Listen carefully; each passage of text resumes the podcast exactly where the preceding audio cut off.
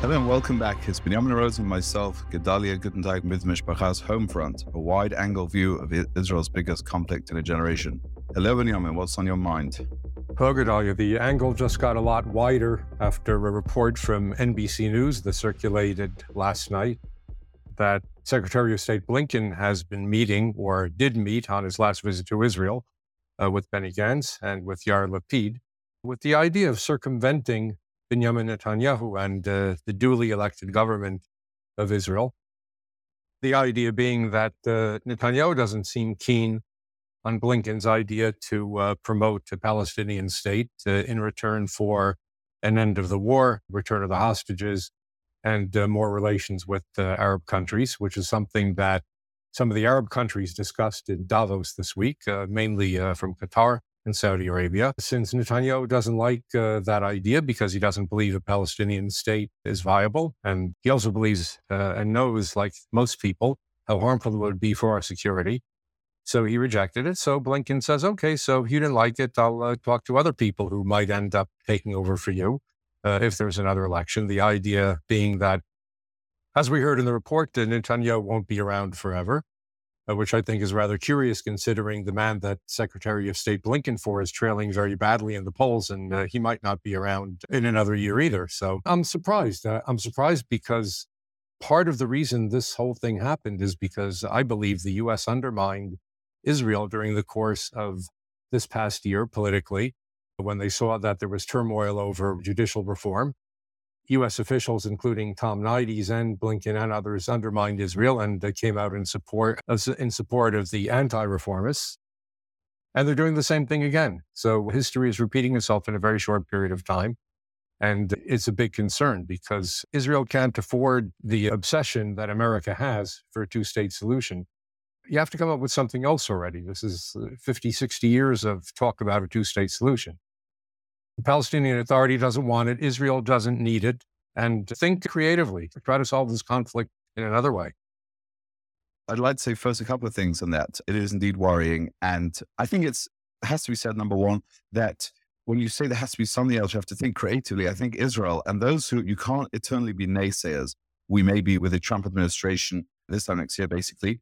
And when you look back at the deal of the century, the Abraham Accords involved components that were very much like the Oslo process, etc.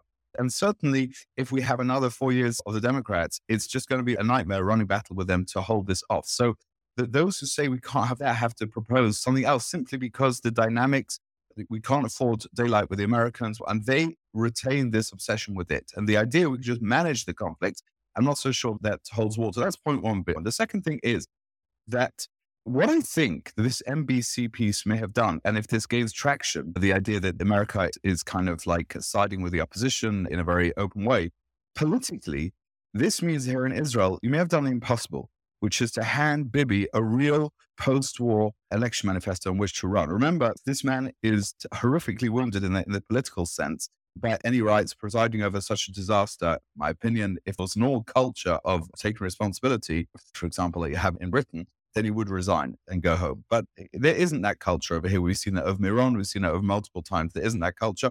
And it's not at all clear that Bibi is more responsible than all of his opponents as well, because they all, from I've said that repeatedly, to a man, they presided over this concept here, this horrible failed thinking about Gaza. But he may have done, and that's why I say Blinken may have handed Bibi a real claim to tell voters that I need to stay in office despite the October the 7th failures because I am the only one who can stand with Biden and prevent the establishment of a Palestinian state, which is going to worsen the pre October the 7th problems. So to, to me, this intervention is very, very significant because of the real ammunition now hands, the old order, the, the, the guard under Bibi Netanyahu. That's what this does to me, Benjamin. So what you're saying is that uh, this has potential to backfire on Blinken in the U.S., and uh, I would agree with that. I would take it a little bit further. I would say that it applies not only to uh, Netanyahu if he's able to survive politically and lead the next election, but it would also apply to anyone else from the Likud for that matter, whether it's Nir Barkat or uh, Yuli Edelstein or uh, any of the uh, top names right now in the party who are potential uh, leaders of Likud, should the Likud hold new primaries. They'll all be able to say the same thing that we're the only party that can prevent this uh, wave of sentiment favoring the creation of a Palestinian state. I mentioned earlier, we saw in Davos that the prime minister of Qatar talked about this. And again, the Arabs are very charming.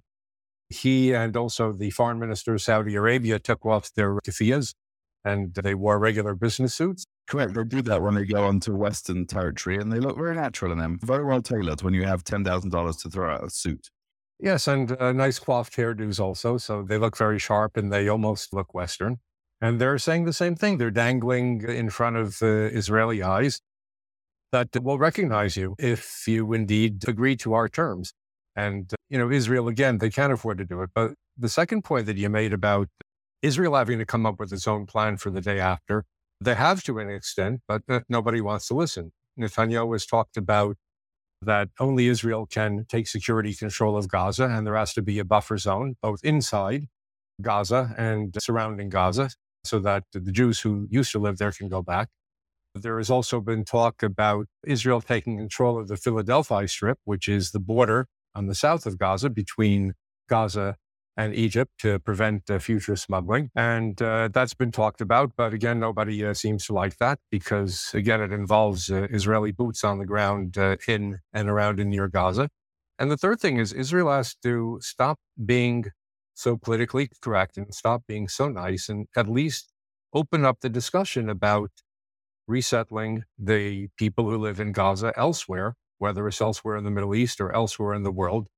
Again, I understand that we can't go out uh, and advocate a forced uh, resettlement, but you have to make it very clear that there's no returning to Gaza very easily. And again, I know in Davos, Qatar and Saudi Arabia and Blinken came back and said that there's a bunch of Arab states that if Israel will only agree to the two state solution and only agree to stop the war and only agree to withdraw uh, their troops from Gaza, that they'll come in and rebuild it. I don't believe it. The, the, history of Arab nations making promises and commitments to the Palestinians, it's a really poor track record. And, and to think for one minute that these countries are going to come up with the billions and billions of dollars that are necessary uh, to rebuild Gaza for what? What are they going to get out of it? I don't think it's a realistic plan. And Israel, they have to support alternative solutions, even if they're unpopular and even if they don't sound good. And you can make it sound like this is for the best of the Palestinian people. Take a look at how many Palestinians live all over the world in relative peace and prosperity. I know there's a lot of problems in Europe with certain segments of the Palestinian population, but you have Arabs living in England, in France, in Germany, in the United States, in South Africa, all over the world. So Latin America, heavily contingent to them. Exactly. Uh, even Paraguay for decades has had a very large Palestinian population. Again, we can't throw them out. I understand that. But there's nothing wrong with suggesting that this is an equitable solution for those who are interested. You know, but now when I think this has come about because this situation in which Israel's now playing defensive in so many arenas, looking at Hague and looking at what's happening in Davos, the, there's the pressure of the two state solution. This is all happening because of Israeli military weakness and failure. And it's hard to say that, but I think it has to be said that it detracts nothing from the bravery of the rank and file who've gone out there and given three months, and in some cases given their life, given their limbs to save Am Yisrael. That you have to look at the hard facts uh, as they are. And Binyamin, if you were to ask people, you know, observers, even basically the man in the street, who has won? If the conflict ends here, who has won?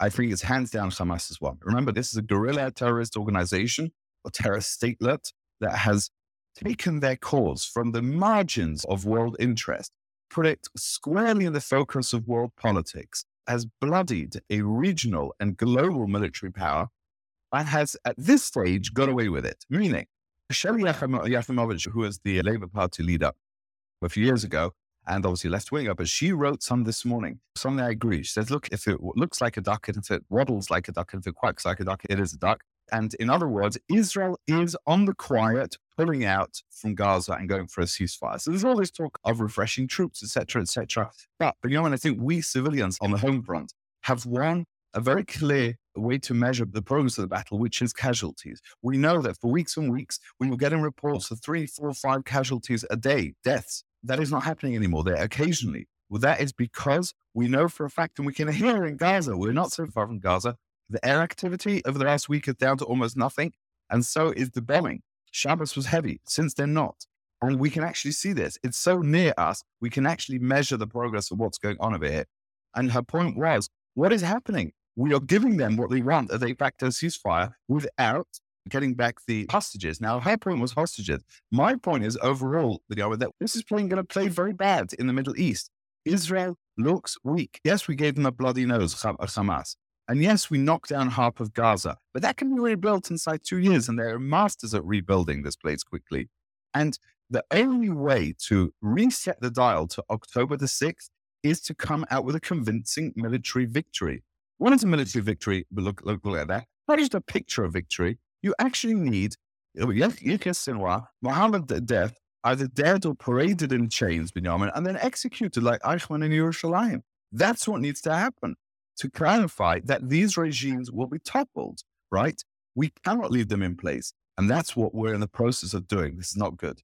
That's why a certain amount of control on the ground in Gaza is vital, because unless Hamas and the people who support them lose territory and lose ground, they're not going to see this as a defeat for themselves. You're correct about that. They'll view it as, well, you know, we prevailed and so what? You know, a bunch of houses were destroyed. You know, the people in Hamas still have places to live. So I don't think they're the ones that care. But we need to bring up another topic, which I, I wanted to mention for a long time. But there's a lot of talk always about the rules of war and international law. So a lot of these so called rules and laws were established uh, after uh, World War II. We're talking about uh, the Geneva Conference, et cetera, after uh, what happened during the uh, early part of the 20th century, in the middle 20th century, where you had two world wars and probably between military and civilian casualties, there were probably 100 million people killed. And the great minds of Europe and the West decided we need laws of warfare, especially after the atom bomb destruction of Hiroshima and Nagasaki. So they made all these laws about having to protect civilians during wartime. So what did the bad guys do? The bad guys looked at this and they said, you know something? If there's now such a premium on avoiding civilian casualties, so we need to embed our forces inside civilian areas so that uh, we can hide and the rules of war will protect us. And we saw examples of that in Vietnam, where the Viet Cong embedded themselves in the South Vietnam and American troops couldn't tell the difference between the South Vietnamese and the Viet Cong. And let's fast forward. This is exactly what we've seen in Gaza, in Lebanon, with Hamas and with the Hezbollah. And it, it, makes fighting this kind of a war very, very difficult. So the odds are stacked against us uh, to begin with. The game is rigged, partially because I would say of the well meaning uh, diplomats and international uh, community officials of the world who thought they were doing a good thing. And in a sense, they were to uh, prevent civilian casualties. But on the second hand, it, it, keeps our hands tied. So when we talk about who's winning or can we win, we have to understand that given the way the laws are framed, it's almost impossible for a country like Israel to win uh, when you're fighting embedded forces inside civilian areas under the current terms of the rules of war. I mean, it's interesting. You mentioned historically where the origins of a lot of these rules of war. I mean, historically, the definition of, of genocide, the idea of, that as a legal term, a legal concept, was a Polish Jewish lawyer decades ago who gave that meaning and he worked to define that. And that's an issue in Jewish history, which is more than that because we see that once again, these terms which were made to protect the irony of what's ongoing at The Hague. I mean, it's not being that much reported, but again, we spoke about at the beginning of the week. Israel is being held to account for genocide in a way that's terrible. The, the actual weaponization of Israel's uh, Jewish people's own experience. We were the victims of the genocide. What we're seeing now the calls for Israel to be held to account for genocide is the ultimate weaponization of the Jewish people's own past, which is a terrible, terrible thing. I don't think you can get worse than that. The idea that we should have to, in the most just fight of all, we should have to put down arms and be threatened with the international courts because we're trying to protect ourselves, Binyamin. Binyamin, there's been a lot of doom and gloom over this particular podcast episode, and I don't want to end on that note. But what I do want to do is uh, perhaps a, a bit of context from the parasha for what we've said over here, which is Parashat Bo talks about Aluman tisaper ba'ozne bincha ven bincha, in order to you should tell over to the ears of your children, grandchildren, what, what Mitzrayim have done. B'yadatim ki ani Hashem. You, you, you, know, you need to know that I'm Hashem. And the, the bells are ever of Aaron bells, the Jewish, which is about chinuch but I think very relevant to this as well, which as you said, in, order to in order to, to tell over the truth of whatever truth you have to give to your descendants, Hashem. you yourself need to know that I'm Hashem. In other words, It doesn't go just to say, follow me. Let's lead by, you've got to lead by example. Your children are only going to pick up that which you fervently believe in. That which you fervently believe in will communicate itself to your children. And I think so much is in a wider context as well. Same thing is true. In order for to communicate anything to the world and taking this in a wider sense about the experience of Am Yisrael here in Eretz Israel, we have to be convinced of it that this is the right way ourselves. That we can only communicate things to the world about our suffering, about the fact that we need to come up with a different way of living here in this country. We can communicate it to the world. We have to have it clear ourselves first. We have to be convinced this is the right way first. And I think the unity that has come has not just been a unity over the last few months of generally agreeing not to fight. There is now an agreement that we have reached rock bottom over here. We have to change. And if we can start taking what millions of people are convinced about, Benjamin, if we can start communicating that to the world, we can and we should and we'll Mr. Be able to communicate it better. I wish you and uh, listeners everywhere a good Shabbos.